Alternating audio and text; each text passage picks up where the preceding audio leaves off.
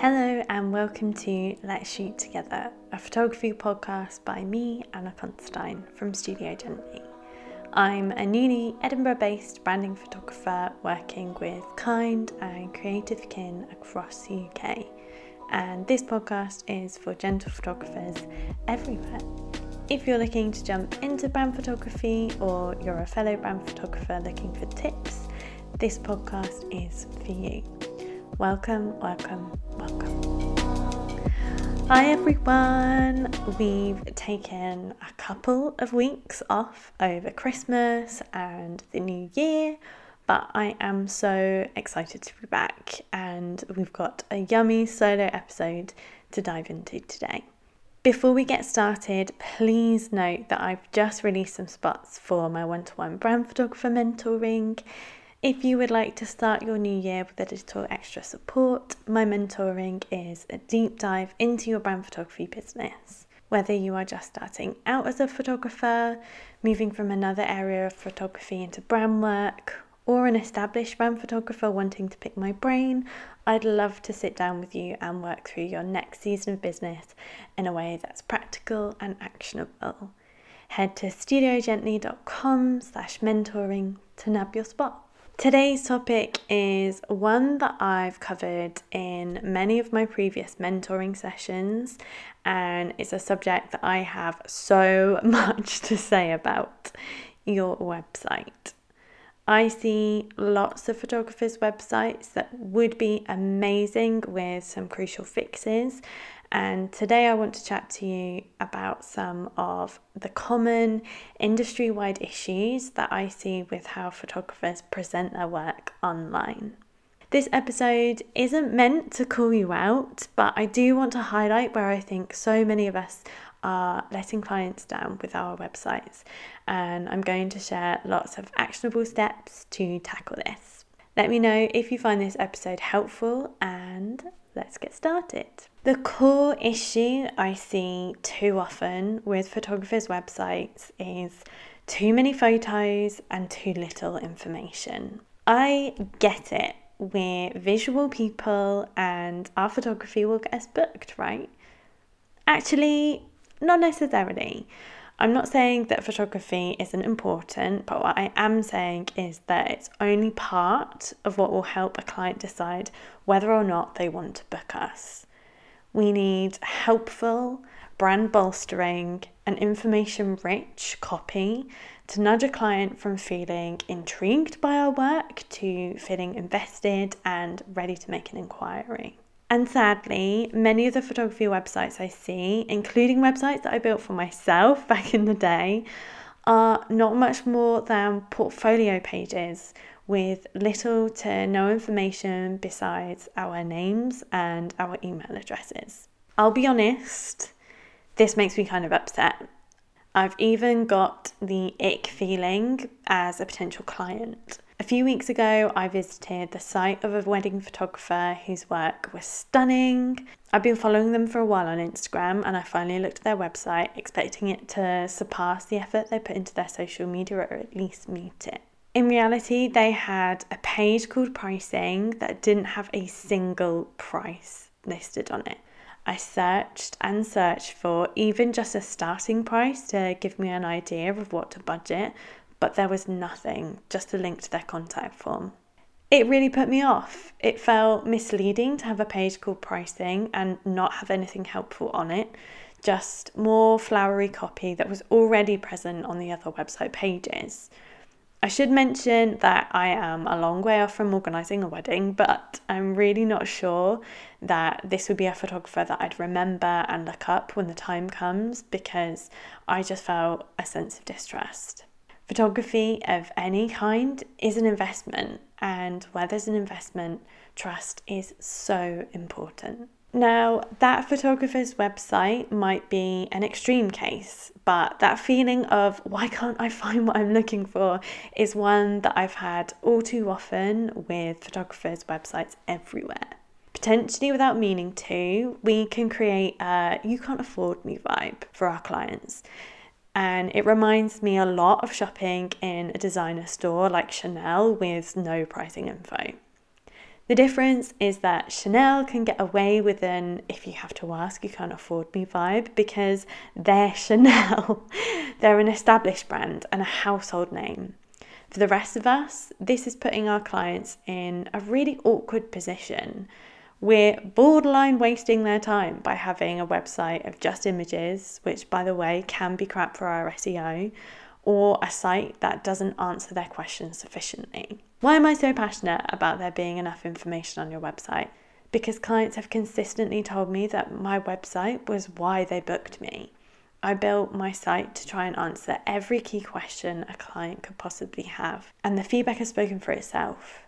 In testimonials, thank you emails, and social media posts, I've had clients and followers tell me that they really appreciate the amount of information that is on my website, that it really helped them, and it helped set my work apart. You might be thinking, but I have lots of information on Instagram. Why do I need to add to my website? It's a fair question. Many photographers get an amount of leads from Instagram that they're happy with, so why bother? My answer is this Instagram isn't your business's home and it has no interest in becoming so. Think about how hard Meta has made it to talk to a human being at Instagram. At the time of recording, if you get hacked, you are unlikely to get your account back unless you can convince larger accounts to post on your behalf asking Instagram to give it back. I've seen so many brands build engaged, loyal followings on social media only for a hack to happen and they've lost it all. Yes, social media is fun, but it's not safe enough to be the sole hub for you to attract and direct clients in order to work together. Even worse, social media isn't even the best source of leads. Leads that find you through web searches have been proven to convert better spend more, and often necessitate fewer hours of marketing effort than social media leads do. Instagram is a tool and it can be a great tool, but it has been built to serve its advertisers, not small business owners trying to convert customers. It's far more beneficial to add plenty of key information to your website and then use social media to direct followers there than it is to try and use your social media presence in place for a website. So we've covered what I don't love seeing on photography websites. So what about what I do? In this section, we're going page by page through a website with the essential pages I think every great photography website needs. Of course, step one is your homepage, and I like to think of this as a welcome to my brand and a chance to tease the rest of the key content on my website. There needs to be around 500 words of copy minimum on each of your website pages, but don't forget that your favorite testimonials can bump this word count up if you're not a writer and you're struggling. Be generous with your calls to action and links to helpful pages, and go for a selection of images that best represents the work that you want to do, along with at least one headshot of you. Bonus tip I've seen multiple SEO pros saying that a slideshow isn't a great opener to your website because Google finds them less informative than a header shot with keyword dense copy. This is also true for banner or welcome pages, which I used to have too, don't worry. So stick to a simple header with H1 text stating your industry and location and a beautiful hero shot. The next page I don't want you to miss is an experience page. This is a chance to show your client what their client journey with you will look like. For many of them, this might be the first time that they work with a photographer. For others, they want to know what will make your process unique. I literally have the seven step process all of my shoot journeys share in an accordion block so that clients can click on the title for each step to learn about the process. This page is the one that my clients have told me that they loved the most by having a super helpful, open website, I communicate that I'm a super helpful, open photographer. Next up, let's talk about your packages page. I shared a recent Instagram post about whether or not you should include your pricing on your website, and it's linked in the show notes. This really is personal preference, but if you aren't going to include your full pricing, you should definitely have a starter rate just so that clients know it's worth their time to get in touch with you. On my packages page, I have a breakdown of what to expect from my three core packages how long they typically last for, the minimum number of images I deliver, and how many locations we can shoot in. I include my add ons, an explanation of what the gallery platform I use offers, plus lots of testimonials because I know from my analytics that this is a popular page. Let's move on to your FAQs page. This is a chance to, again, build a reputation for being super helpful to your clients, but also a great opportunity to hone the kind of clients that get in touch with you. To cover the basics, I definitely recommend including where you travel to for shoots, how long a lead time you need, and how long it takes to deliver a shoot from inquiry to finish. But do not stop there.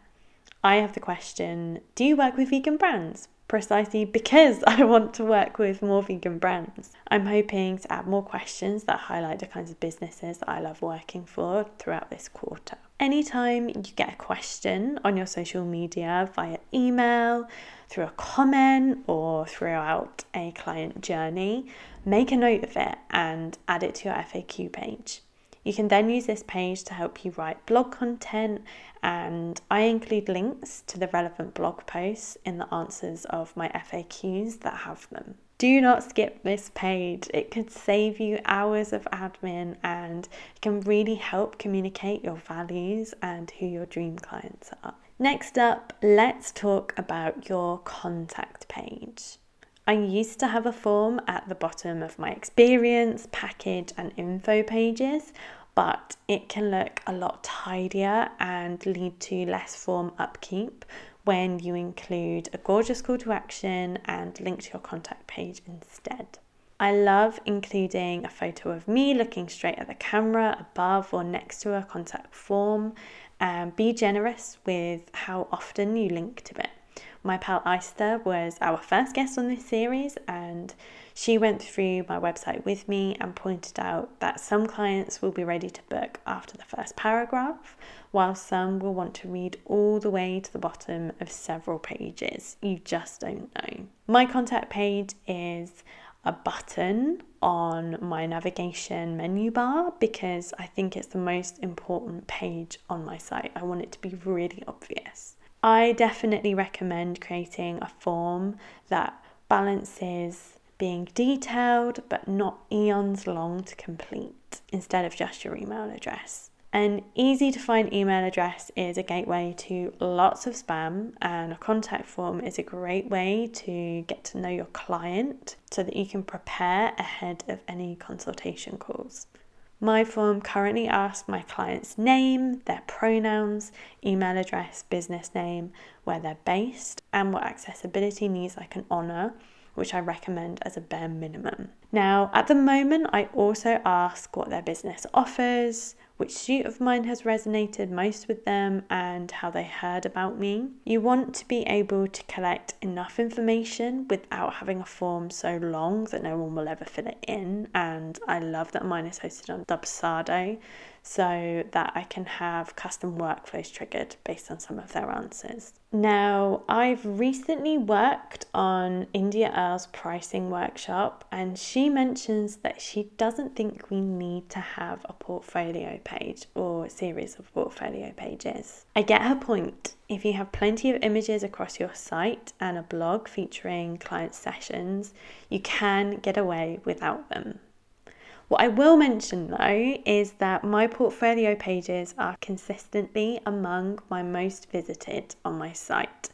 So for now, I am happy to keep them. Yes, you can see my work elsewhere, but I think it's pretty clear that my audience appreciates being able to easily see a wide variety of my work in one place. If you are going to have a portfolio page, I suggest focusing heavily on shoots that again reflect the kind of work that you want to do more of and make sure that you have enough variety. I recently reviewed a website for a friend, and because they only had about five shoots featured, it looks like they were less experienced than they really were. Please make sure to SEO format all of your images with titles and alt text, and do not neglect the copy here either. Again, aim for about 500 words and use this as another chance to describe the work that you're most proud of and would love to do more of. Last of all, blogs are amazing. Now, I know you might think that you aren't reading many blogs at the moment versus perhaps you used to a few years ago, but chances are that you come across them while Google searching all the time without necessarily realizing it. Just as importantly, search engines are reading blogs and they're a great way to build up your SEO by creating content around the keywords that you would like to be discovered for. Not only this, they are a great way for new clients to do a deep dive into your work and fall in love with you. I try to write a blog post about all my favourite client shoots using my welcome questionnaires to fill in lots of the content and including testimonials where appropriate. Use your blog to write guides for your clients, answering those FAQs we mentioned earlier, so that a new client can feel prepared and committed to working with you even before they get in touch. I also think blog content can really help show off your expertise. When clients see you writing about elements of your industry that you have experience with, they can understand and appreciate you as an expert and build more of that crucial trust. Before we wrap up for today, here are some of my bonus tips for your website to make sure it's serving you and your clients. Number one, change your images up regularly. It can help your site feel fresh and give visitors a reason to check back and snoop around on a recurring basis, which is brilliant for your SEO. Number two, check your website speed to ensure that you aren't slowing it down with too many slow loading elements. Number three, think about multiple URLs if you have the budget for them. I have both studiogently.com and studiogently.co.uk because I often find myself confused when searching for other people's websites. Number four, get a friend to give you feedback or ask your followers to take a peep for you. This is an amazing way to learn what you might be missing from being just so used to your own website. Number five, headings are for keywords, not styling. I get around this by using CSS to customize any bits of text that are purely illustrative, but I try to ensure my heading text of H1 and H2 in particular are for headers that include some of my keywords. And there you have it. If you enjoyed this show, please subscribe for more and leave a review on your favourite podcast platform so that more people can discover Let's Shoot Together. You can share this episode with the hashtag Let's Shoot Together and tag me on at Studio Gently so that I can repost you. I hope you're ready for a fantastic interview episode next week, and I hope you have good things ahead of you wherever and whenever you are. Take care and let's go shoot together.